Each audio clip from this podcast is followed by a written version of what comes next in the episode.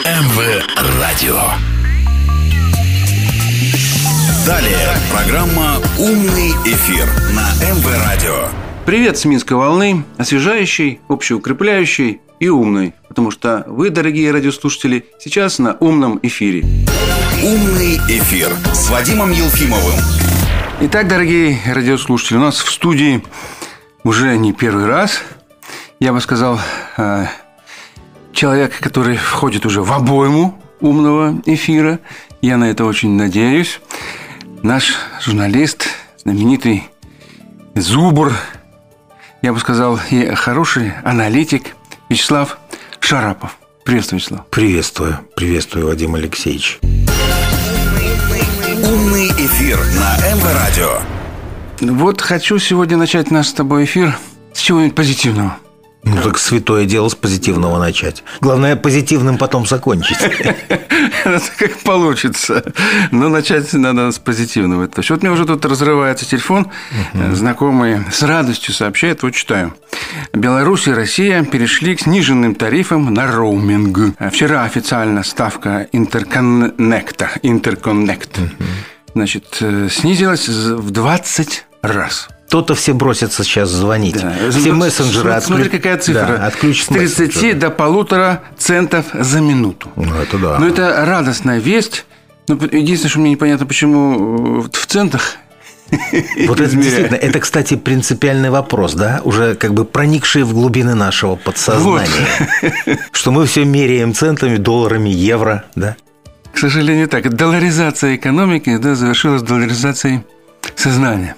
Ну, я должен сказать, что вот как раз россияне вот э, уже вообще... Это правда, они только в рублях. э, Они не понимают. А, как, а я вот даже спрашиваю, ну, когда там едешь, да, что-нибудь там, а сколько, да, вот это там в долларах, предположим, чтобы я себе представил, как они на меня как таращатся вообще. А зачем это А, Они понимают, в как будто это вообще что-то такое... А вот это что? Вот это, на твой взгляд, что это такое? Это победа? Такая, скажем... Ты что, кто, кто кого спрашивает? Ну, мне же интересно то, что Ну мнение. да. Я считаю, что это вот то, что россияне оторвались от этого, да, то это как раз победа. Потому что они к ней планомерно шли. Я знаю, что это уже у них лет 10. Они полностью оторвались вот в психологическом плане от доллара. И там нет вот такой возможности, ну, у нас тоже, слава богу, еще, да, как бы вот уже это все исчезает. Ну, вот там обменники, да, там, там этого обменников, я не знаю, где найти его. Это надо идти где-то в банк, какие-то бумажки там собирать и так далее, и так далее, чтобы перевести это все в доллары. А что в Китае делается с этим? Ну, Ты же бывал в Китае Расскажи. наверняка, да. Там, чтобы поменять 5 долларов, это нужно пройти все круги ада. А, да, да, и китайского. да. Китайского. Но это не мешает им высоко поднимать знамя своей экономики. причем. Абсолютно. Это как на нам когда-то не мешал рубль наш, да, вот он был приравнен. э, это был, рубль вообще был очень интересный, да, был деревянный рубль, это вот то, что, так сказать, то, что мы использовали в СЭВе. Да. Вот, там фактически мы спонсировали, да, все социалистические экономики. Был инвалютный рубль. Был валютный. И он равнялся э, доллару 20 там с чем-то. То есть он был дороже доллара. Да, раза в два. Я помню, что 60 копеек это была цена такая историческая, очень долгая цена за доллар. Да. Официальная, И надо сказать, которая в что газетах Реально-то писалась. никто не обменивал все равно, да, даже... Пусть бы только попробовал. Да, тем более даже Министерство торговли, смело заверить, обмена не было. Я узнаю просто, как это происходило. В крайнем случае, у нас были долларовые запасы, там, да, какой-то инвалюты. И если заключался договор с какой-то фирмой, то эти деньги везлись там, в наличке через банк. То есть, вот конвертация не происходила. «Умный эфир» на МВ Радио. Ну, я вот к чему. Я хочу вернуться к роумингу, к этому страшному слову. Ну, наконец-то, да, как ты считаешь, это позитивно. И вот э, три года ждали, когда отменят роуминг. До конца еще не отменили, там полтора цента какие-то ставили. Ну, так сказать, это уже чисто номинально. Связано ли это с теми вот, важными встречами, которые мы ожидаем к 9 сентября, вот когда президент Беларуси поедет в Москву, встретиться с президентом России, подписать важные, очень важные дорожные карты? Да. Ну, конечно, к этой встрече нужно было с чем-то прийти. Вот, в частности, это маленькая, запоздалая, но победа. Поэтому ну, это радостно, конечно. Но хочется таких побед побольше регулярно, и чтобы они э, в своей динамике только возрастали и приобретали все больше и больше и больше значений. В своем диапазоне, э, в каких-то своих удобных вещах для народа прежде всего. Ну и хочется уже какого-то, в конце концов, хочется выхода наших лидеров к представителям прессы, и чтобы они что-то такое хорошее, красивое объявили. С завтрашнего дня Да, ну, никаких проблем. Вот желательно завтрашнего. Вот Сегодня мы уже договорились, завтра никаких проблем.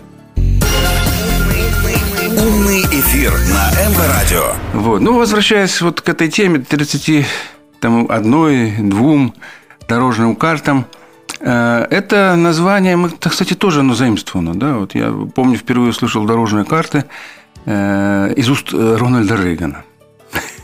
Вот артист-то на что был способен. Ну, ему- Посеял нам не, термин кто-то- на долгие кто- годы вперед. Да ему кто-то написал, Казалось бы, конечно, играл да. человек в вестернах, да? И тут на тебе. Ну, я вот просто расскажу, как это получилось. Это по поводу ближневосточных проблем. А Вот именно Рейган предложил эти дорожные карты, то есть поступательные, степ-бай-степ, да, намечается некая цель, и вот туда куда-то надо двигаться. Это был такой переломный момент в психологическом плане, потому что до этого были всякие резолюции ООН, там 450 их штук и так далее по ближневосточным регионам, которые требовали выполнения. Вот сделать то-то, то-то, то. То есть конкретно, да, сказано, сделано. Это ничего не выполнялось. И тогда придумали вот такую хитрую формулу, да. Давайте мы подпишем дорожные карты, где мы, по сути дела, не берем каких-то серьезных Позначим вехи. Да, вехи обозначим и будем двигаться. Скорость движения не конкретизируем, а так будем Да, поступательно. Это, кстати, абсолютно соответствует вот концепции либерализма. Основная, основной постулат либерализма – цель – ничто, движение – все. Да. Кстати, ты заметил, что у нас из обихода ушло слово «штурмовщина» уже очень давно, О, да? да. Да, а ведь это с чем было связано? С тем, что темпы были высокие на все, как правило, да, на строительство, на возведение заводов, на какие-то освоения территории, на, на добычу полезных ископаемых. На все был план и на все был темп.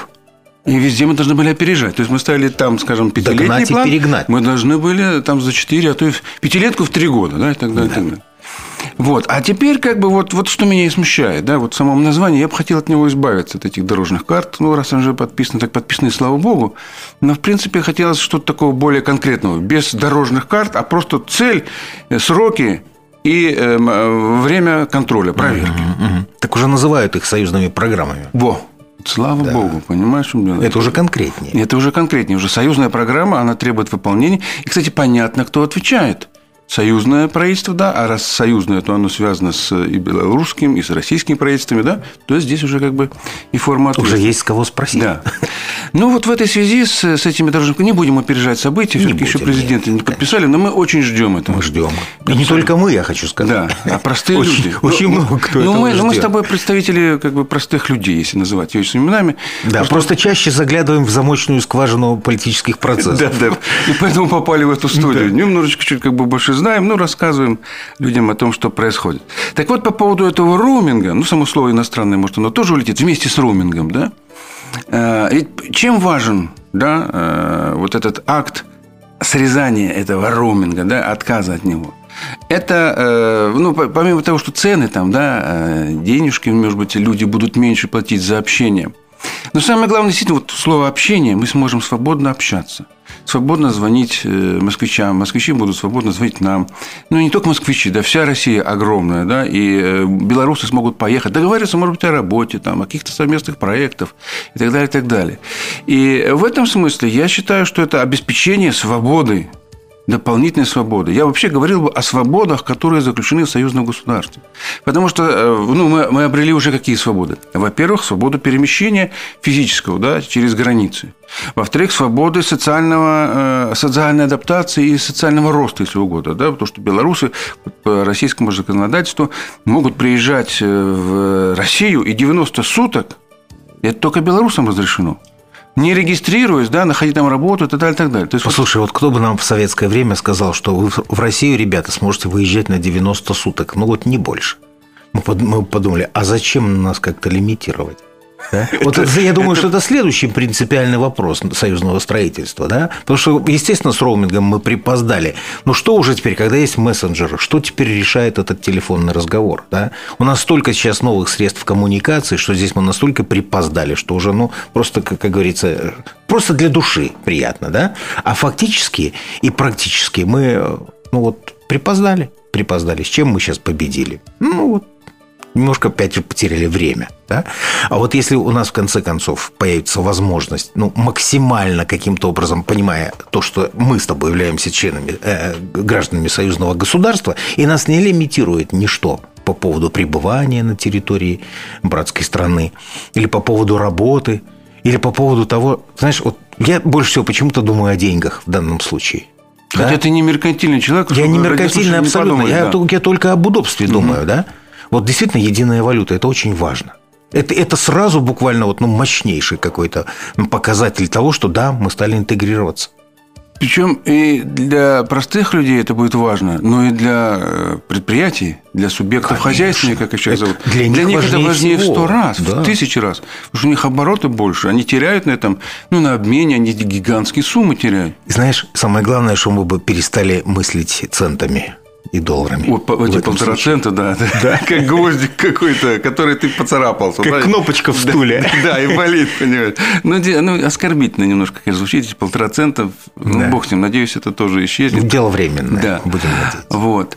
И я бы сказал так, что э, вообще задача создания мощной валюты, единая это дополнительная прилагательность. Сначала надо создать мощную валюту. Инвестиционную. Инвестиционную, которая будет, да, вот не только, так сказать, э, в качестве обмена да. там, и так далее, и так далее. Ну, я уже, так сказать, для радиослушателей проведу маленький ликбез, не для тебя, конечно. Значит, вот деньги, для того, чтобы были деньгами, они должны выполнять несколько функций. Значит, первое – это э, функция оборота, да, ну, мера угу. оценки труда. Мера стоимости. Мера стоимости, раз. Затем оборотные средства, так? Затем деньги должны быть средством инвестирования, о том, что ты сказал уже, да, то есть в, в развитие. И третье, и там четвертое – это возможность наследования в деньгах. Вот если все эти четыре функции, кстати говоря, э, тот же доллар их выполняет, да, тот же советский рубль их выполнял. Если сегодня, да, вот накопить накопления, в том числе государственные, будут, были бы только, скажем, в рублях, так, ну, конечно, что-то там надо иметь. И, в корзиночке. Да, в корзиночке дополнительно для каких-то внешних так сказать, операций и так далее, и так далее. Но основные золотые запасы, да, золото-валютные запасы, все-таки должны быть в той валюте, которое государство да, само для себя определило. Вот когда мы это все сделаем, вот тогда мы и поставим, собственно говоря, вот э, тот психологический барьер, когда мы забудем и про доллар, и про евро, про да. их цвета, номинал, номиналы и тому подобное. Тут же главное что? Это возможность ее печатать, да? печатать, либо создавать ее, вирту, ну, скажем, виртуальные деньги, да, которые идут предприятиям под их обязательства, потому что без этого развитие экономики немыслимо. Э, опять же, цена кредита. Здесь столько вопросов интересных экономических. И у нас столько примеров, э, как это устроено на Западе и как это устроено у нас. Такое ощущение, что были некие э, консалтинговые фирмы, которые прописали нам все эти рецепты с целью, ну, как бы тормознуть наше развитие. Его тормозить всеми любыми способами и методами. Отсюда и вся монетарная политика проводилась. Вот хорошо, что теперь мы это все начинаем потихонечку понимать. Вообще, знаешь, что самое интересное? Вот если ты же историк, я не знаю, поддержишь ли ты меня в этом смысле. У нас периоды, скажем так, роста экономического, социального, какого-то политического э, набора политического веса, они всегда связаны вот с периодами э, авторитаризма, как ни странно, да, даже исторически. Смотри, кто строил? Иван ну, Грозный, ну, Петр ты заметил Первый. вообще ту тенденцию, Сталин. кстати да? которую еще в ООН заметили, что все авторитарные режимы, возьмем, скажем, такое, дальня, ну, азиатско-тихоокеанские да. драконы, да, Китай, там, Малайзия и так далее, и так далее. Даже Япония поднялась в тот период, когда она была оккупирована да. американцами. Да. Посмотри, а потом, значит, следовали как бы период выдоха, когда у нас там была хрущевская расслабление, оттепель, расслабление, да, потом Горбачевская перестройка. Все вспоминают сейчас все это какими-то нехорошими словами в основном, да, потому что вспоминают только какие-то романтики и лирики, что как, дескать, было хорошо. Всем разрешали говорить все, что они хотят, да, все друг друга ругали, поносили. И вот это как бы было... А в этом на самом деле ничего хорошего не было. Под эту сурдинку, под эту марочку мы все разваливали потихоньку, теряли. У нас какая инфляция была сумасшедшая, какой был бандитизм. Да? И а, вот как, как историк, ты согласен с тем, что все-таки вот этот авторитаризм, но просвещенный, хороший авторитаризм, да, такой конструктивный, созидательный, это нам на пользу. Ты знаешь, это сложный вопрос. Я хотел бы тебя поддержать, да, и ты хронологию правильно подметил. Но ведь есть тут простое объяснение, да, тому, что, э, скажем, ну, как Мюнхгаузен, который вытягивал себя за волосы из болота. Угу. То есть вот авторитаризм, да, государству нужен, как вот этот э, прием Мюнхгаузена. То есть, когда э, сложно тяжело, то есть государство уже попало в какую-то да, бяку, так скажем, в какой-то вляпалось в какое-то болотце. И надо из себя выжить, да, вот как бы все соки, которые только возможно, потому что в этой ситуации никто тебе помогать не будет. Ни в прошлые века, ни сегодня. Как только вот э, ты ослаб, значит, готовься, да, это вот как бы, ну, закон природы найдутся какие-то волки, санитары леса. Там, Они приедут, расскажут, как нужно себя окончательно утопить. И зачистят тебя. Поэтому тут уже, так сказать, на помощь надеяться нельзя ни в коем случае. Надо подниматься. И поэтому, действительно, все подъемы, связаны именно с этим, с авторитаризмом. Но всегда ли авторитаризм? Я вот хочу, ты здесь привел сталинский э, период, да, я не хочу, чтобы нас, тем более, да, вот наши радиослушатели записали в какие-то ретрограды, но э, приведу маленький пример. Но Это, правда есть правда, да, правда есть правда. Анализ. Я, я просто цифры приведу, которые приводятся западными экономистами. Значит, вот э, наивысшие, наивысшие темпы роста капитализма показала Япония в 30-е годы. Она готовилась к войне, там был авторитарный режим, там Самурайский был дух. Микадо и так далее, и так далее. И вот в этот момент японцы, к тому же они завладели Китаем, то есть у них получились возможности дополнительные, так сказать, они не сами прирастали, а уже за счет как бы колоний mm-hmm. да, каких-то новых. Так вот, у них темпы роста в 30-е годы 40 раз составили. Скажи, а что руководило их духом? Ну, сейчас не об этом, подожди, Слава. Так. А вот темпы роста Советского Союза те же 30-е годы, и это опять же признано западными значит, э, экспертами, 300 раз. То есть в 300 раз. То есть как минимум э, на несколько порядков темпы роста мы смогли обеспечить выше. Мало того, если взять стартовые позиции, то в 20-е годы в Советской России после интервенции, да, после гражданской войны, после разрухи, голода, тифа и тому подобное.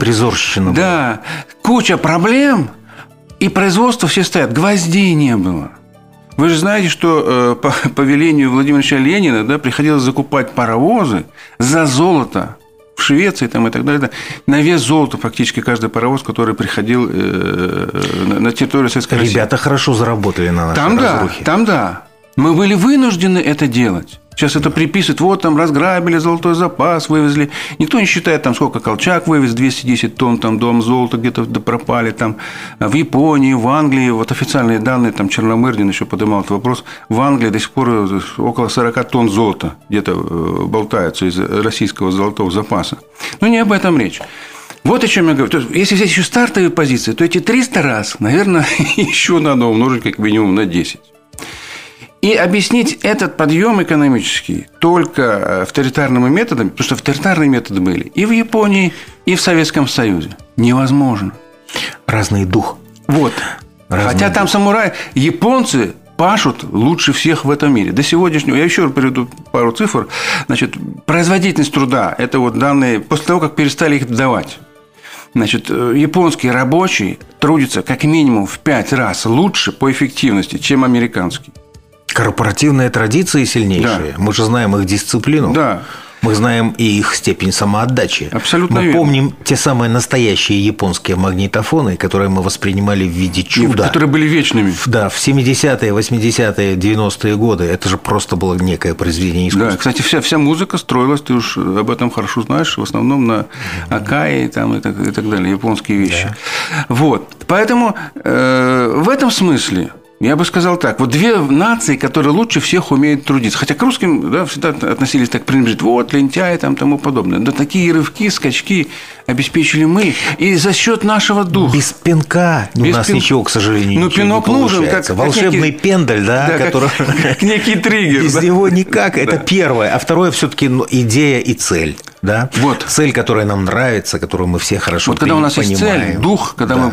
мы духоподъемные мы, вещи. Мы мобилизованы. Да. Когда мы мобилизованы, мы, мы необыкновенно сильны. Поэтому наши западные коллеги все время нас пытаются сбить нам дыхание. Они говорят, что, ребята, вот э, вы не тем занимаетесь. Они боятся этого нашего духоносного подъема и того, что мы начнем показывать нормальные показатели экономического роста, начнем мобилизовываться. Они, э, и вот самое страшное для них, если мы вдруг почувствуем себя одним организмом. Да, на всем, на всем этом, может быть, не на всем постсоветском просторе, но хотя бы вот первый сигнал э, максимальной интеграции Беларуси и России, это будет просто вызов для коллективного Запада. Они всячески будут этому мешать.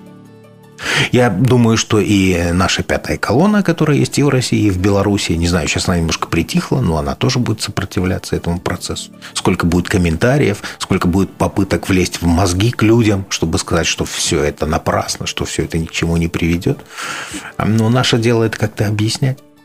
Ну, любая пятая колонна, вот в том ключе говорящая и обращающаяся к населению, ведь если э, разобрать их речи, да, то все они означают только одно – неверие в собственные силы. Да, набор популизма не, не, Нет, ну неверие в народные силы, пороков. в то, что мы можем сами можем да. что-то сделать. Вот пусть Запад пессимизма. придет и научит нас. Да. То есть мы неполноценные. Да. На самом деле вот эти высокоинтеллектуальные, высоколобые болтуны, они просто-напросто ну, сеют пропаганду неполноценности да. наших народов. Да, еще раз приведу Сатановского, который очень хорошо как сказал, что мы должны, по их мнению, мы должны сидеть на елке, грызть шишку, проклинать Сталина и э, проливать э, горючие слезы по поводу своей собственной несостоятельности, что ничего мы не можем сами сделать без них. И при этом ничего и не будем делать. И при этом ничего не будем. Вот, вот будем плакать. Главный результат. Плакать и грызть шишку. Да.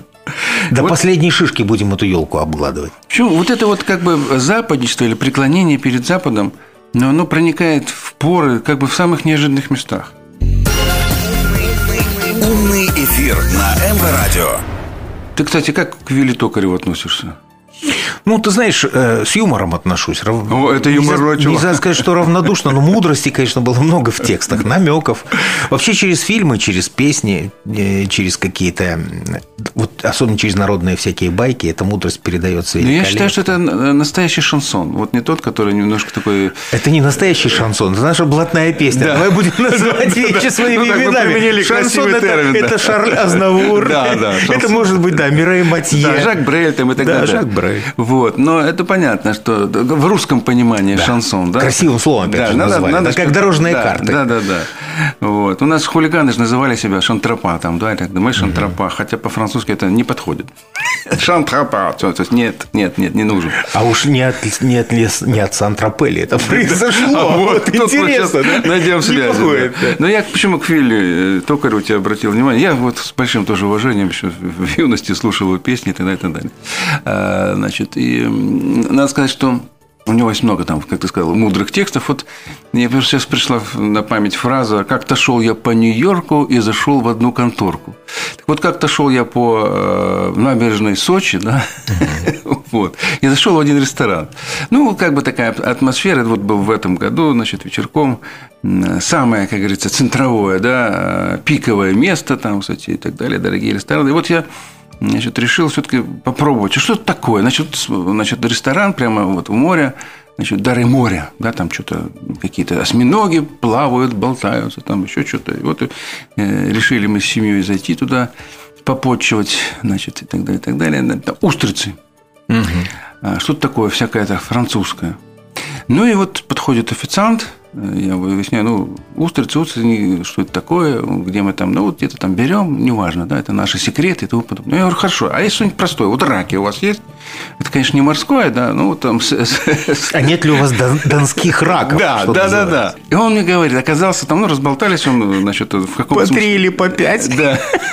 Большие вчера. Жванецкого, да. Вот. И разговаривается он, оказывается, с Волжанин, с Волги, говорит, я тоже, так сказать, признался, что корнями оттуда. В общем, разговаривал говорить, не покупайте. Вообще не покупайте, потому что здесь все раки искусственные. Ну, это я создаю антирекламу. Угу.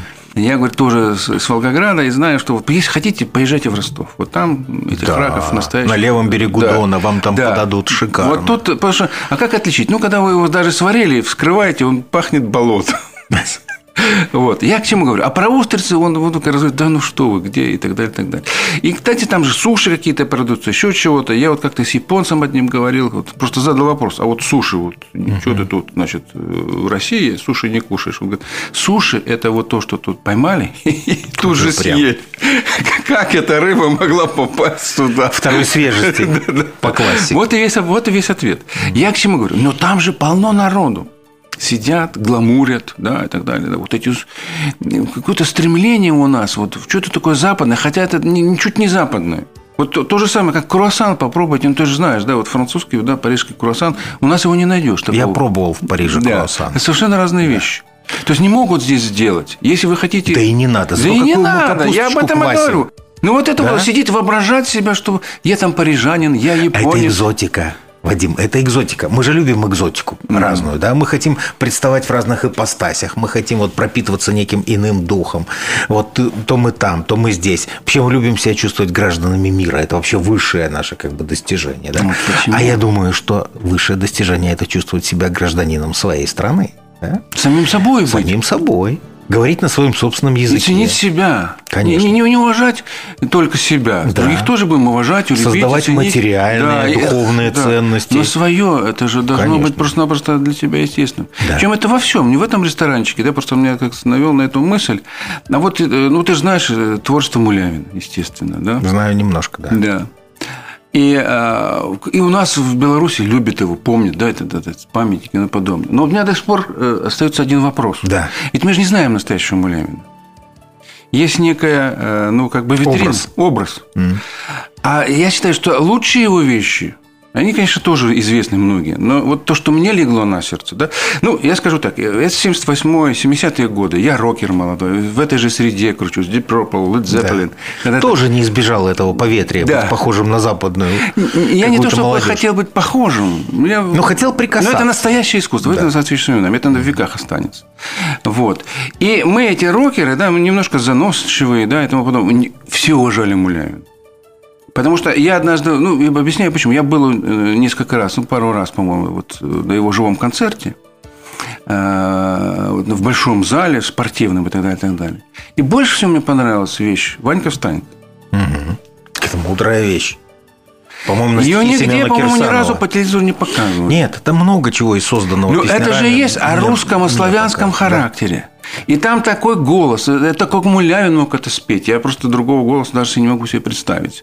Э, а как он пел гусляра. Да. Понимаешь? И эти вещи до сих пор, вот они в архивах хотя бы есть, можно где-то показать. Я думаю, что есть. Может быть, не в самом лучшем качестве техническом, но они есть. Конечно, те, кто интересуется, может э, найти и прикоснуться. В отношении Муляина это вообще это очень интересная фигура. Это историческая фигура. Это тот человек, который заставил слушать нашу музыку практически За во всем мире. Да. да. Почему? Потому что сделано было все очень искренне, прежде всего. И высококачественно. Конечно. Конечно. Высочайшая планка профессионализма. Я говорю даже не о музыкальных вещах, а о качестве звука, звука. Звукачи работали. Так это же ведь все один ну. комплекс. Ну. Это ведь все видение режиссера, что называется. Потому что он был не только музыкантом, не только исполнителем, виртуозом, гитаристом, не только вокалистом шикарным, с невероятным голосом, с, с мощнейшим диапазоном. Он был прежде всего режиссером. А самое главное, что он был концептуальным человеком. Он видел картинку целиком во всей ее полноте и целостности что очень важно. А если я тебе скажу, какая книга у него лежала на столе, которую он периодически почитывал, ты, наверное, будешь удивлен. Ну, Это знаю. Сталин. Да? Вот. Собственно, он и, и меня-то сделал сталинистом. Потому что я тоже этому удивился. А что ж такое Мулявин нашел у Сталина для себя, когда мы все тогда думали, что Сталин это только убийца и только палач, да, пропитанные теми мнениями, которые царили в конце советского периода, да? И действительно, вот сейчас уже время показывает, что такого ты сам приводил цифры, какие были темпы строительства и созидания, и какого врага победил советский народ, да? И как это все было создано. И как это было все потом, в конце концов, к сожалению, э, утрачено в силу того, что партийная номенклатура переродилась она стала обыкновенным таким обывательским классом с чуть большими возможностями, чем Знаешь, тем тот средний класс, который был создан в Советском Союзе. Слушай, только одну маленькую Давай. фразу скажу. Вот, Большую, да, может, да. Маленькую. Э, примерно такие же сомнения посещали Ленина. Да? Вот э, в период войны, там еще что-то по Брестскому миру, когда шли разговоры. И он э, это зафиксировано, как сказать, ну, сейчас, может быть, нас не поймут, а тогда его не понял ЦК. Угу. Один Дзержинский поддержал, да, и так далее, и так далее. Даже Сталин был против вот этого Брестского мира. И он сказал, ну, потомки нас поймут. Я думаю, то же самое думал и мыслил себе и Сталин. Да, он понимал, что он совершал какие-то, может быть, нехорошие вещи, но он понимал, ради чего это делает. И надеялся на то, что потомки его поймут. Видимо, это еще не те потомки, да, которые сейчас, может быть, подрастают, а может, это уже и они. По-настоящему Может быть, они оценивают. уже родились, Может быть, кстати. они, я уверен, что они уже родились. и Уже... Мы же тоже понимаем. Да? Да. То же самое, как э, Петр Алексеевич ну, наш царь, да, величайший, да, Петр Великий. Я думаю, тоже он рассчитывал не не на понимание и не мог рассчитывать на понимание э, современников. Да. Понимаешь, вот те методы, которые он применял, но то, что он оставил своим потомкам, да, вот, великую Россию и так далее, и так далее. Может быть, он спас весь мир, потому что вот давай себе представь сейчас без нас, без Беларуси, без России, да, а вот э, Европу. Ну, где надежда? Вот того разгула ЛГБТ, да, э, и прочего-прочего. Разврата, будем вещи называть своими именами, полного смятения в умах, абсолютного мракобесия и так далее, и так далее. Когда отсутствует прогресс. Слушай, ну это признаки любого вырождающегося Да. общества. Ну, это же было и в Римской империи есть- то же самое. Мы, ходим по кругу. Наш союз России и Беларуси – это надежда всего человечества. Ну дай-то бог. Да. Все в наших руках, собственно. Ну, возвращаемся к Мулявину. Да. Ты говорил, что он там, по-твоему, нашел? Я думаю, что я уже все сказал по этому поводу. И то, что я скажу, от этого мало чего изменится. Муляин все сказал. Он сказал, до сих пор никто ведь его не может переплюнуть. Ни по силе народной любви, ни по это- тому музыкальному наследию, которое создано. Да? Сегодня это все до сих пор востребовано. Знаешь, и я думаю, что ему повезло и с, с тем, что у, у него самого был великий талант, и с тем, что у него были единомышленники, и с тем, что он попал в очень удачное время, да, когда был, когда был расцвет, это было время э, расцвета жанра, поп-культура, рок-музыка. Ну, я думаю, он бы нашел себя в другом жанре. Это вот он не, не пленник жанра. Я думаю, он мог бы сочинять и оперу. У каждого... Э, да. Вот э, Мог бы. Ванька Станки, это же рок-опера. Да, мог же бы, переход конечно. уже к, к другому, и- и классическому даже Да, искусству. он был, как говорил Игорь Михайлович Лучинок, народный артист Советского Союза, его соратник и наш самый, один из самых известных композиторов, он был большой музыкант. Не обладая Вот это лучшее в характеристике. э, консерваторским образованием, он не был поп-исполнитель, он был большой музыкант. Вот от, от этого, от этого величия, как его как музыканта, и ро- и рождались рок-оперы. Тогда их было немного, тогда было хорошее время для того, чтобы к этому поддерживался естественный интерес путем противоречивого отсутствия информации. Тогда информацию мы все искали, мы искали пластинки, мы искали записи, мы тянулись к этому. И самым талантливым человеком в то время был человек с гитарой, властитель дум. За ним тянулось общественное мнение, за этим человеком. Тогда было, можно было на заборе написать мелом, что приезжает вокально-инструментальный ансамбль, не только песняры, любой. И обеспечено два аншлаговых концерта минимум, а то и четыре. Вот было какое Ну, время. я считаю, что да, это вообще э, сакраментальное значение гитары.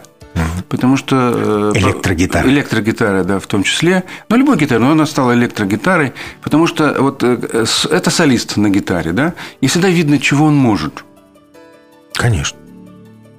Он Конечно. импровизирует, он солирует, и люди, если публика понимает, они видят... Владеет ли он аудиторией, вот что самое главное. Это вот э, то, что он может, то, что он, он поражает. Я помню, как вот, ну, скажем, там на концерте Ричи Блэкмора, да, Deep Purple и так далее, когда он тремелировал две минуты, да, вот просто-напросто, это, ну, ты как музыкант знаешь, да, вот так вот пальцем, просто вот так вот поделай, и ты устанешь. А он это делал, и публика слушала, замирала, хлопала, а он не останавливался. Просто он показывал свои возможности. Да, Блэкмор это ого-го. Да. Вообще тогда можно было, наверное, на пальцах двух рук пересчитать главные коллективы, но коллективов было огромное количество. И вот на фоне волны, на фоне взлета, на фоне этого кайроса, как по-гречески, да, вот эта Да. волна, на фоне этого кайроса очень много возникло таких песен, которые... Сегодня, сегодня, слава богу, есть интернет-радио, можно поставить музыка 70-х, 80-х, да, и там просто можно это все слушать Можно, без да, отрыва, да. без отрыва, и сплошные шедевры. Вот как время Причем, я, же, я распределяет. еще раз говорю, вот, например, э, я Кис просто презирал в то время, да, это, ну, про- простенькая гру- группешка там, да, что-то такое, куда-то там, значит, Да, вот несли она свою какую-то странную идеологию. Да, вы, не, выпендривались тем, что костюмы одевали, вот это гламурные, да, эти язы- языки эти, да, значит, и так далее, и так далее. Сейчас же я понимаю, что это класснейшая группа. На самом деле. То есть, насколько был богат, да, как бы вот это богата музыкальная была поляна, поляна, я бы так сказал. На любой вкус. Да, бери... Другое дело, что они они несли? Вот я думаю, что все-таки наша коммунистическая партия Советского Союза вовремя приняла правильное решение, когда э, вместо вот КИС, например, да, с их непонятной идеологией, mm-hmm. пришли наши советские вокально-инструментальные ансамбли, которые кому-то хоть и казались скучноватыми, но тем не менее это была позитивная музыка людей-созидателей. Да? Это что-то было сродни американскому кантри. У нас кантри вообще практически мы мало слышим. Ну, хотя мы деревенская страна, в принципе, да, это да. странно. Но, Но у, у нас, нас другая у нас, культура. Секундочку, вот я, у меня такое объяснение, очень простое. Америка – новая нация. Поэтому для них кантри, да, это ведь не, не, не английские барды, там, да, или что-то вот не такое что-то там ну. Оттуда, оттуда. Ну, оттуда, оттуда. Но оно же как бы несколько э, моделировано, да, под более современную, модную, новую нацию. Они вовремя взяли в руки электрогитары. Да, да, может быть. А, а у нас, до сих пор гармошку А у нас деревенская – это вот народная. Вот как бы дальше мы этого в музейном понимании да. этого слова. У нас вот, кстати, и, и народ, вообще то, что считается нашим классическим народным творчеством, оно имеет, э, значит, такую оболочку и такой вид, э, скажем, ну, э, зари строительства колхозов. Вот оно застыло в этом В, то, в тот момент, да. да. Дом культуры. Ну, такой сельский дом да. культуры. Э, в этом тоже что-то есть. Вот. Но, э, то есть, вот оно очень надолго застыло в этом состоянии, не развивалось. Вот почему, например, была группа, по-моему, Кострома, да, вот, э, которая использовала какие-то мотивы. Э, это Иван Купала. Да, а, Иван Купала, да, да. Это вот в начале 2000-х да, такая да, да. Вот мне группа, очень нравится эта группа, вот они конечно. современные, почему-то да. не дали. Вот это то что, то, что на Западе делают. Да, по сути, если мы возьмем... Модернизация. Да, модернизация. Постоянно да. модернизация. Так это же, же Глинка говорила, и я уже не помню, так сказать, большой специалист все-таки, но кто-то говорил, что все, что мы сочинили, раньше было сочинено народом. Да, да, да, да. да. Мы просто это все, э, ну, как бы экстраполируем на, на современный Мы лад. вообще не только в музыке, мы вообще очень боимся любой модернизации, да, потому что у нас вот, например, наши музыкальные белорусские классики говорили, что мы, мы можем потерять нашу основу. И на Мулявина как тоже сколько бочек катилось, да, со стороны нашего музыкального Я помню, в профанации даже Они говорили, что вы нашу белорусскую песню, нашу мамку превратили в обезьянку, там всякие были слова на этот счет. Мы вообще, вот, я, я, я у тебя хочу спросить, Почему мы так боимся любой модернизации? Почему мы все время опаздываем, как с этим роумингом? А потому что вот мы все, понимаешь, э, как бы делим на черное и белое. Да. Либо Наверное. плохо, либо хорошо. Mm-hmm. Вот крайности – это наши... Вот даже в политической области, да, тогда. Вот Сталин хорош, мы за него там умрем. Теперь он плохой, мы его плевали. И тогда, тогда. Вместо того, чтобы брать лучше. Да, и понять, что же да. это было на самом деле. Потому что это было явление. Плохое отбросьте, хорошее возьмите. Да. Из прошлого нужно брать да. огонь, а не пепел. Абсолютно верно. Поэтому, ну, это вот, э, я бы сказал, что, ну, я бы не сказал даже, что это характер, это э, национальный, это зачастую привносилось нашими интеллигентами. Потому что, э, ну, как бы так сказать, тенденция познавания, да, и политическая культура, если угодно, все-таки она шла не э, от Разина, не от Пугачева, потому что наша там культура такая, что ой, и не дай бог, да. Вот это, это был, был наш шансон. Да, шансон бунтарский, так, да. В этом вот он настоящий русский дух, да, так сказать, славянский. А интеллигенция как-то это все хотела, ну, как бы, так сказать, вот тоже чуть-чуть ну, оформить, да, сделать более, как бы, мягким. И, и так желательно сделать, чтобы оно застыло в их времени. Да, они хотели свое время все время э, продлить, они хотели его спроецировать да. на будущее. И они черпали вот все с Оставляя вместе с огнем, к сожалению, да, и пепел. Да, да, да, да. Забывая нашу традицию. И я скажу, вот в этом смысле единственный человек – это Ленин, вот буду называть вещи своими именами, который взял западную концепцию, но сделал ее абсолютно по-русски. Адаптировал. Адаптировал. Потому что Карл Маркс и Фридрих Энгельс, он до, сегодня, до сегодняшнего дня в Европе просто теоретики и философы. Никто там по-настоящему не взял, не, не взялся и не, не применил, не реализовал. И это, это, ну, как бы там он был бы среди Гегеля, там еще кого-то, что-то, так сказать, великий. В том, что, кстати, вот хитрость Ильича и заключалась, что он эту штуку взял, Хитер был батенька, однако. И сделал политическое, не, не просто теоретическое, а практическое учение. И осуществил это э, на практике. И совершил прорыв. Прорыв э, не только в истории, да, это мы будем не только вспоминать. То, что сделано было в 17 году, это определенный прорыв вообще э, в социально... Модернизация. Да, это есть модернизация. модернизация. Вот он соединил западное с русским национальным. Пусть не обвиняют ничего, так сказать, э, в том, что это было нечто национальное. Он из мировой революции это обращался да. очень просто. Я примеры жизни приведу. У нас же есть целый такой как бы слой или пласт людей, он немногочисленный, их называют кулибины. да, которые берут какой-нибудь старую, старый советский драндулет, его каким-то образом осовременят, да, и это становится вполне себе удобоваримым каким-то средством передвижения или еще чем-то, да. Вот это вот смекалка, которая срабатывает у нас, да. Бывает, что от бедности она срабатывает, бывает, что от безысходности. Но голь, как это, голь на выдумку хитра. На выдумку хитра, да. Приходится исходить из того, что есть. Mm. Вот когда много всего, море разливанное, да, вот как бы так сказать.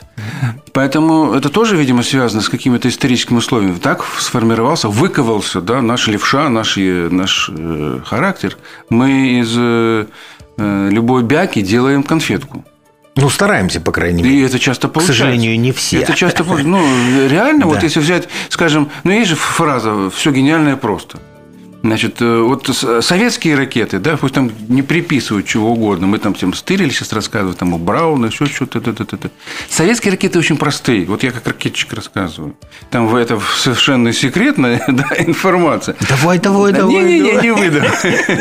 Потому что там корни до сих пор сохранились, да, но на самом деле там очень простые, гениальные решения заложены. Там нет что-то этой мудрости американской там, или там немецкой, там что-то нанизано одно на другое, потом бац и рассыпается. Вот эти ракеты стоят 40 лет, да, сатана, предположим. И поверьте мне, если их хорошо обслуживать, будут еще 40 лет. Я тебе еще более защищать. простой классический пример приведу. Автомат Калашникова. Да, вот как пример. Ну, согласись. Да. И никто не может повторить. Все его берут, делают, там, штампуют. По-моему, в 16 странах официально даже производят. И где-то там никто ничего не может сделать. Потому что, скажем, любой вояка, который участвует, дикий гусь да, в реальных боях, он воюет за настоящий советский или русский калашников. Потому что там еще не только в конструкции, но там, видимо, это душа, душа в металл вложена, понимаешь? Да, и, и наверное, все-таки в точности какой-то определенной может быть, которая и компьютеру-то не, сегодня не подвластна. Ну, что там говорить? Ручная работа, понимаешь? Rolls-Royce.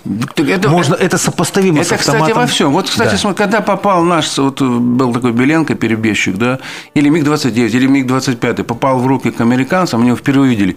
Они вообще, как он может летать?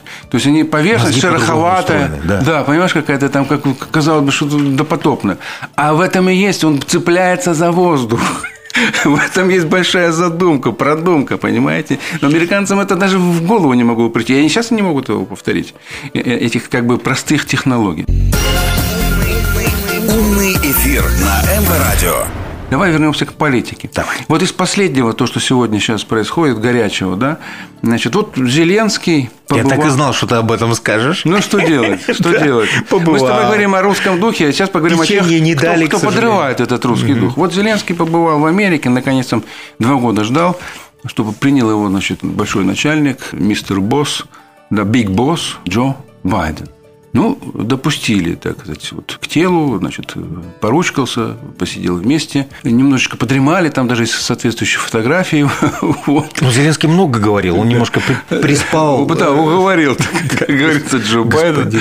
Вот. Ну, ситуация, кстати, повторилась с помощью полностью с премьер-министром Израиля. Да, вот ты тоже там бравурно говорил. Я посмотрел этот видео сюжет. Уснул. Но я не понял, в какой момент он уснул, честно говоря. Он просто, наверное, вот как бы так не то чтобы уснул, а за застыл. Хотя пальцы у него в это время двигались на руке. Да, знаешь, вот это интересно. Это профессиональное. Да, да, Я да. знал людей, которые могли спать с открытыми глазами. Вот э, это тоже на советское Все, кто был в армии, стоял в карауле, в теплом помещении, на посту около один, около знамени части, он знает, как это можно спать с открытыми годы тренировки, понимаешь, сказались так, что он изображает движения, но при этом дремлет и отдыхает. Ну, и сейчас не, не про Байдена в этом смысле, вот, а про, про делегацию значит, украинской незалежной державы, которая посетила значит, Вашингтон и так далее, так далее. Я сейчас не буду рассказывать про то, что там Зеленский э, декламировал, да, и так далее, и так далее. Мне просто поразило вот что, две вещи. Ты как человек, который разбираешься в искусстве, я сейчас одно, об одной вещи расскажу, а потом о другой. Интересно. Несколько фотографий, которые были сделаны американскими официальными пресс-службами и даже украинскими, как я потом выяснил, да, они были сделаны с таким ракурсом, чтобы показать, ну, скажем так, вот масштабирование фигур Зеленского и окружающих его людей – Уже всем это известно фотография. Это действительно искусство. Да, mm. и он показан, ну, реальное соотношение, да, роста. И вот там, особенно был такой замечательный кадр, э, когда он посещал Министерство обороны, и с ним шел какой-то генерал, сопровождал, они шли мимо флагов всех там, кстати, натовских стран, а Зеленский же хочет в НАТО. И вот Зеленский идет, что-то рассказывает, и как генерал этот тщательно значит, дробил свой шаг, как бы вот спотыкаясь, чтобы не обогнать никак этого Зеленского. Для меня вопрос – это же можно было избежать. Это можно было не показать. Но это было сделано и показано. Как ты думаешь? Почему? Чем многими фото фотографами и э, операторами. Ты знаешь, тут можно ведь несколько ракурсов рассмотреть. Э, ну, можно было снять так, что Зеленский был бы вообще, так сказать, без, без, бейсболистом, да, баскетболистом. Нет, этого не было сделано. Я думаю, что все не случайно. В большой политике случайностей не бывает. Абсолютно. Там такая режиссура, что будь Абсолютно, здоров. Там да. такой МХАТ. Да? Думаю, что в этом есть определенный смысл. Там любят показать каждому свое место. Реально. Реально, реальный политический Мы вес. тебе слова словами, а вот посмотри, кто да. ты есть. Посмотри, да, почитай подтекст, э, прочти между строк. Пойми, э, правильно пойми намек, который тебе посылается. Что за месседж э, тебе адресован, да? Сопоставь свои возможности, свои реальные, как бы, э, свой, свою реальную ценность политическую с тем, как тебя оценивают, как тебя расценивают. Понятно, что сейчас Соединенным Штатам уже ни до какой, ни до Украины. Они останутся со своими проблемами, в конце концов, один на один. Минимум, да? да. Здесь столько, здесь столько сейчас вообще интересного в мире происходит. Такая такая крупная перетурбация, что мы еще много чего интересного увидим. Ну, интересно, ты применяешь не в том смысле, что мы смакуем, да? Мы Нам не смакуем. Не да. Нет. Это ну, даже в чем-то в кавычках, наверное. Да, но, но с другой стороны, понимаешь, с другой стороны и смакуем, потому что набираемся ума. Мы тоже учимся читать между строк. Мы стали менее наивными, да, менее доверчивыми, может быть, более осторожными и умными, потому что все нужно взвешивать. А особенно в тех вопросах, которые касаются большой политики геополитики в частности. Поэтому будем наблюдать, будем смотреть. И я не знаю, если Украина в конце концов поймет, народ-то он как-то быстро все понимает, да? Когда, когда они делают какие-то заявления, вот я слышу, почему-то вот, но при этом наивность, да? Одной, одной рукой человек все понимает. Говорит, да, плохо. Вчера было чуть-чуть богаче, сегодня чуть все дороже, сложнее. Э, уповаю лишь только на свои силы. Пом- э, уже ни у кого помощи даже не прошу. Да? А с другой стороны, он идет на выборы и голосует опять странным образом. Вот это некая парадоксальная вещь. А не на кого опереться, не из кого выбирать. Да. Понимаешь? Настоящих ну, да, буйных себе, мало. Ты, вот да, не, ну представь себе, что ты избиратель на Украине. Ну, кого выбирать из официальных, тех, кто выставлен? Да? Да не из кого. И даже искать худшего, ну, это меньшее зло, но тоже, видимо, бессмысленно. Но это проблема их, так скажем, да, украинской демократии. Сами. Это, ну, сейчас вторая часть, которая мне понравилась, да, вот с точки зрения, я понял, что у нас совпали с тобой оценки, что это все специально были сделаны, выбраны такие Конечно. Умный эфир на МВ-радио. В это же время то есть пока Зеленский выпрашивал там 63 миллиона долларов, которые пойдут на закупку вооружений, судя по всему, потому что это ну, некий эксклюзив, да, э, extraordinary budget, как говорят американцы, то есть то, что mm-hmm. появляется неожиданно, и надо куда-то его, как бы такой черный нал, куда-то куда его пустить. Вероятнее всего, пустят на вооружение, на закупку, опять же, американского устаревшего вооружения, там какие-нибудь списанные, там, кстати, э, я уже не знаю, что, не буду перечислять, забегать вперед. И в это же время вот как на противовесе, да, наш президент, да, он, он говорит о том, что вот в ближайшее время будем встречаться с Владимиром Владимировичем Путиным, т.д. т.д. и Беларусь закупает, возможно, да, э, самые современные российские вооружения. У России которые восполнят, так скажем, да, наши возможности в сфере ПВО, в сфере защиты нашей безопасности и так далее. И так далее. Вот здесь, значит, уровень взаимодействия, он совершенно различный. Угу. Между Беларусью и Россией одно, а у них там, как говорится, другое. Да, по остаточному принципу. Да. А, да. Э, а нам, вот Россия предоставляет С-400, самые современные вещи, которые, скажем, там Турция только еще молится, да, так сказать, вот как-то там попросить у России, возможно, когда-то купить. А это мы ближайший союзник. Вот этот показатель э, истинности, я бы сказал, союзничества. Там Украина, США – да, один да, значит, уровень этой истинности, я бы даже сказал это слово в кавычках, и реальное то, что существует между Беларусью и Россией, в том числе в сфере вооружения, защиты и безопасности наших государств, наших рубежей. Да, ну, здесь, конечно, и вопрос в цене интересен. Вот. И вообще концептуально. Сейчас многие говорят о том, что нужна или не нужна в России, в Беларуси российская военная база. Да? Вопрос такой очень серьезный. Наверное, это все-таки больше должны рассматривать специалисты, да, военные специалисты. Но я считаю, что любое, любое сейчас вот нам как бы будет полезно сотрудничество, связанное и с безопасностью, и с экономической перспективой. А в, в части вооружения, учитывая всю серьезность тех вызовов, которые мы видим на наших западных границах, безусловно, это весьма актуально. Нам нужны самые современные вооружения. Нам бы и С-500 не помешало. Но там такая цена. Что... Ну, я думаю, что С-500, да. да. Но она еще только в российские войска поступает.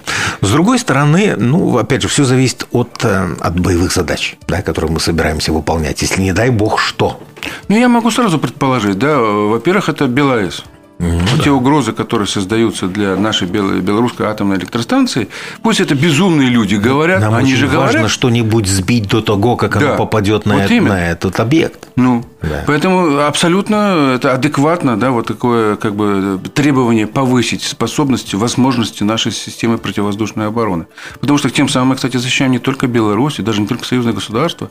Если такие возможности у нас будут, то никакие безумцы, да, скажем, там, на той сопредельной стороне не, пред, которым, не, не закинут да, то, что они хотели бы закинуть. Которым все равно, а что же будет в да. Прибалтике, которая рядом? Что будет в той же самой Литве, да? Если, не дай бог, кто-нибудь решит бомбануть по нашей атомной станции. Им-то все равно.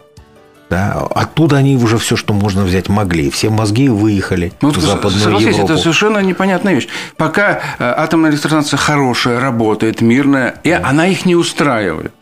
Они ее боятся. А вот разрушить ее они не боятся. Да, это со- создать все для того, чтобы ну. накалить напряженность до такой степени, чтобы действительно уже начинать опасаться, а, а что, а что, что может быть? Ну, раз уж мы вышли, вот сейчас же на границе творится действительно черти что, да, вот, так сказать, искусственно созданный, да, э, э, какой чуть ли не пограничный конфликт. Не дай бог, я не хочу Слушай, это слово произносить. Еще в 2000 году Веллер, Михаил Веллер, писатель угу. российский, все это предсказывал, что все это будет, да? А ну поведай.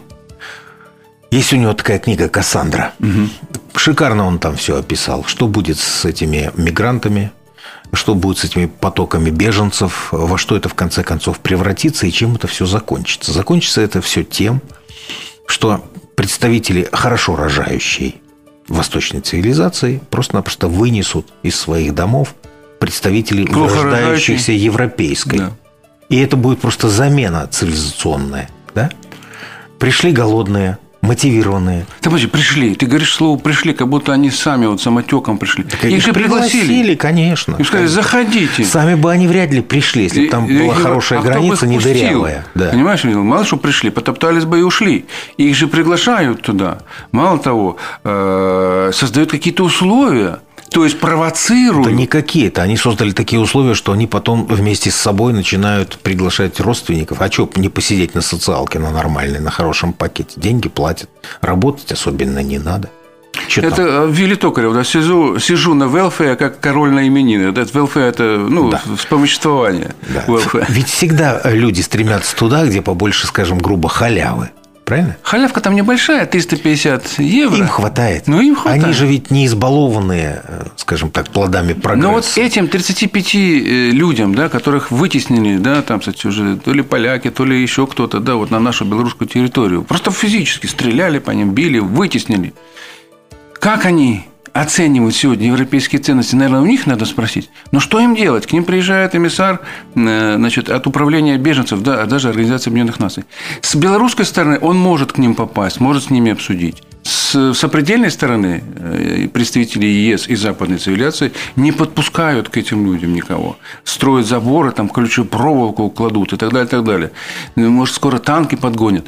Вот в этой ситуации, ну, как, извини меня, не озаботиться собственной безопасностью? Просто мы понимаем, глядя на этих людей, которых вытеснили, выжили, да, и так далее, как по-настоящему ценят человеческую жизнь на Западе. И что на самом деле их не, абсолютно не волнует. реальная безопасность, спокойствие, добрососедство на границе. Вот скажи, пожалуйста, вот во времена до Евросоюзовские такая ситуация была бы мыслима? Ну, и знаете, так вот вспоминаю Берлинскую стену. Да. Самый яркий пример. Да? Значит, вот немцы бежали, там прыгали и так далее, и так далее. Э, тысячи кадров по этому поводу есть. Значит, давайте называть вещи именами. Э, сопредельная западная страна провоцировала это бегство. Даже само появление там журналистов, фотокамер и так далее, и так далее, которые все это фиксировали, да, это есть элемент провокации. Конечно. Конечно. Но, э, скажем так, не было вот... Тогда же ведь никто никого не приглашал. Приезжайте к нам, да, как пригласила Меркель. Ну, такого, да, широковещательного не было. Не было да. Если были какие-то границы, были разные валюты, тихие, да, там, были все-таки некие субъекты политические, экономические, да, которые что-то решали. Сейчас все решает евробюрократия в Брюсселе. Вот что они надумают. Нравится это в Греции, не нравится, никакой разницы нет. Хорошо, а что они надумали? Зачем, о чем они думали, создавая Знаешь, эту миграционную проблему? Это большой вопрос. Они, я думаю, хотели заместить свои, свою рабочую силу в расчете на то, что вместо немцев, вместо французов будут работать вот приезжие люди с Востока. Не столь высокооплачиваемые. Абсолютно не столь высокооплачиваемые. Не требующие социалки там, да? Конечно. А их сделают просто операторами, да, потому что роботизация все-таки дает себя знать. Там же не нужен высококвалифицированный какой-нибудь токарь который вытачивает там детали с, не, с необыкновенной точностью и с талантом. Нужен оператор. Кстати, вот ты сейчас коснулся этой темы.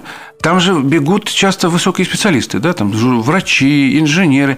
вот в этой ипостаси да. они на Западе не нужны. Они mm. должны быть деквалифицированы, да. идут на простую работу. И происходит что? Вымывание кадров, профессионалов из бывших колоний этих же европейских государств. Мы, кстати, об этом никогда не задумываемся, но это тоже фактор. Это тоже фактор. А там, соответственно, ослабление.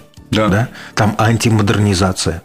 А, а какое можно там построить демократическое общество, по какому образцу, да, когда, собственно, все талантливые уезжают? Вот это вообще опасный процесс. Нельзя терять мозги из страны, из любой страны, в том числе из нашей. Нужно создавать им условия, нужно их убеждать. Если кто-то в чем-то заблуждается, их нужно переубеждать. Умный эфир на МВ Радио. А, кстати, вот, вот тут давай проведем маленькую параллель или протянем мостик, как mm-hmm. же любят говорить, с нашим педсоветом, да, который был проведен вот недавно с участием президента.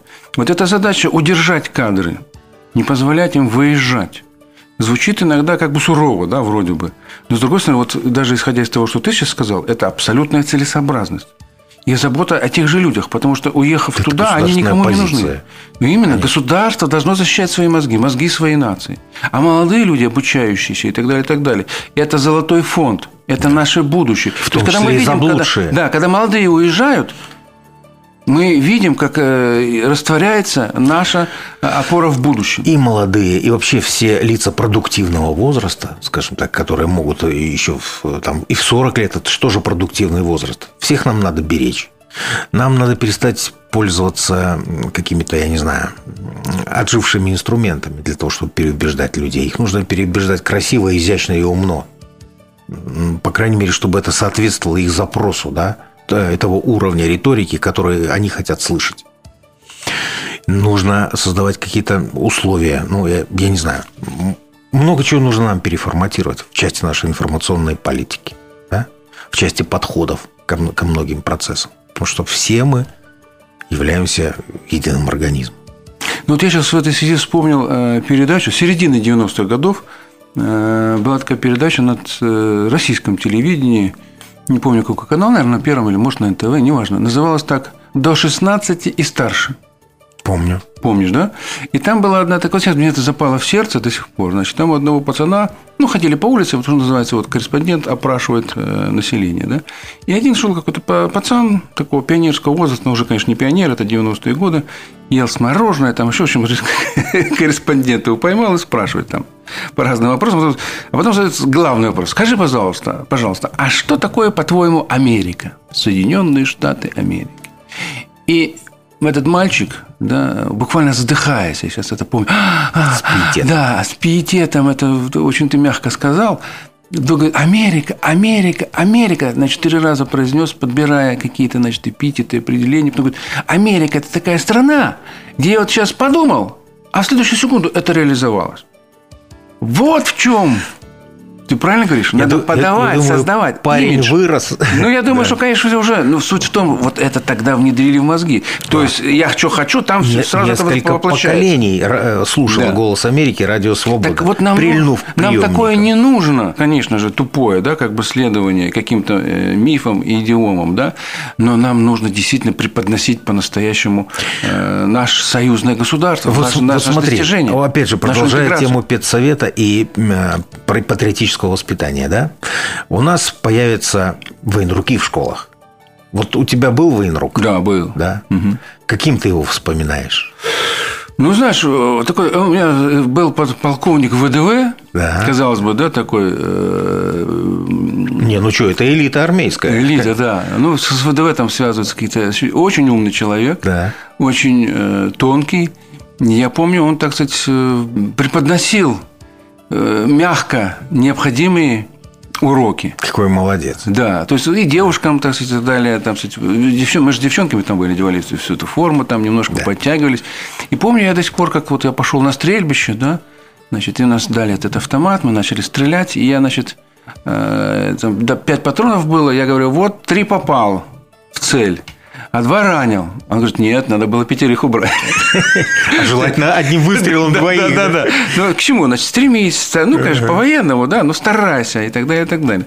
То есть, вот ну, не накричал, что там какой-то патроны потратил, там еще что-то. Это хороший, тебе повезло Хороший с военруком. да, военрук был хороший. Да, а у нас в музыкальном училище, где царил дух свободы, э, вольнодумства и прочего, у нас был капитан.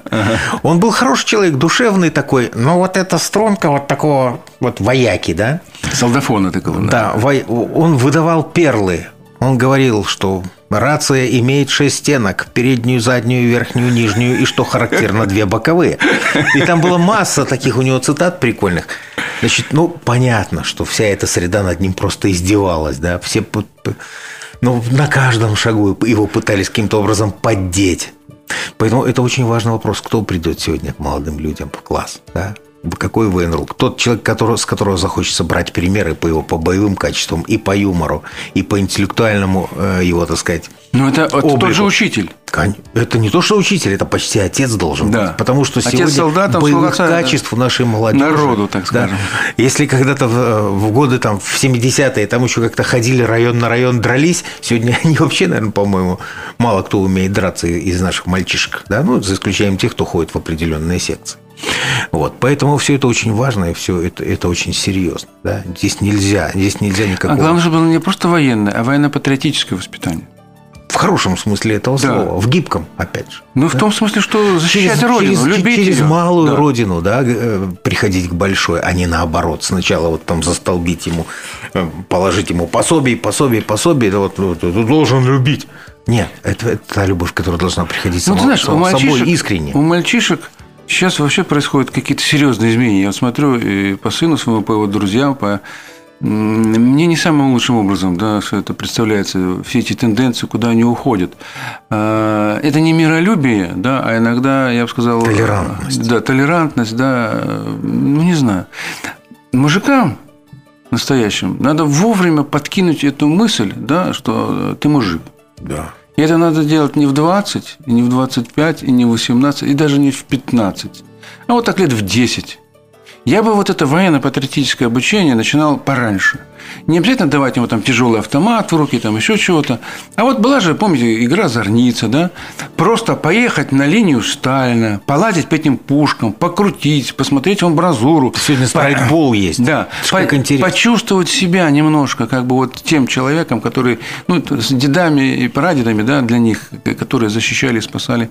И вообще преподнести историю У по-настоящему. них другие игрушки, они в компьютере все играют. Так При помощи пальцев. Так я только мечтал бы, чтобы у меня были в нашем в детстве такие Ну, игры. да. Я бы только тренировал, значит, это Но самое, тут да, тоже вот такой реакцию. коромысло о двух концах, что называется. Потому что если это все воспринимать только через щелкание мышкой, при этом не, не уметь зарядить своему какому-нибудь оппоненту, хулигану, взорвавшемуся по физиономии, это, это перекос.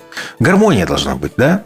У нас же может быть какой-то определенный идеал. Что такое современный молодой человек? И это, конечно же, умный, владеющий э, всеми средствами коммуникации, каким-то предметом, физически развитый, действительно способный зарядить в челюсть кому-нибудь, да? По делу только, конечно, есть- если. не приступая черту закона. Вот. Это, защи... это гармоничная личность. Гармони... Гармони... Я думаю, что слово гармония должно все чаще и чаще входить в наш, в наш обиход, потому что это основа всего гармонии. Ну и... От кулинарии. Да, да, но никто, Кулинарии. Никто, никто же, наверное, До государственного устройства. не должен забывать и простую истину. Должен- добро должно быть с кулаками, Конечно. к сожалению. Пока что еще. Да, наверное, и всегда. Оно всегда так было. Потому что э, что такое есть добро? Это тогда, когда есть зло. Вот без зла нет добра. Вот согласись. Ну, это как свет и тень. Да. Поэтому, а если это добро, ты должен бороться с этим злом. Значит, у тебя должны быть кулаки. Так же, как у зла есть кулаки. Это Никуда- гармония. Это, это есть гармония, борьба и единство Да, противоположностей. стимул для развития. И чтобы мы в этой борьбе побеждали. Дай я надеюсь, у нас это все получится. Умный эфир на МВ Радио. Спасибо большое за очень интересную беседу. Спасибо. Напоминаю, у нас в студии был Вячеслав Шарапов. Всего вам хорошего, друзья. Ну что ж, до скорых встреч на Минской волне, на умном эфире. Услышимся. С вами был Вадим Елфимов. Всего хорошего. Программа «Умный эфир» с Вадимом Елфимовым. По идее, умных людей должно становиться все больше и больше, а вот, к сожалению, эфирного времени для них каких-то передач становится все меньше и меньше. По субботам в 19.05. Не будем умничать на МВ Радио.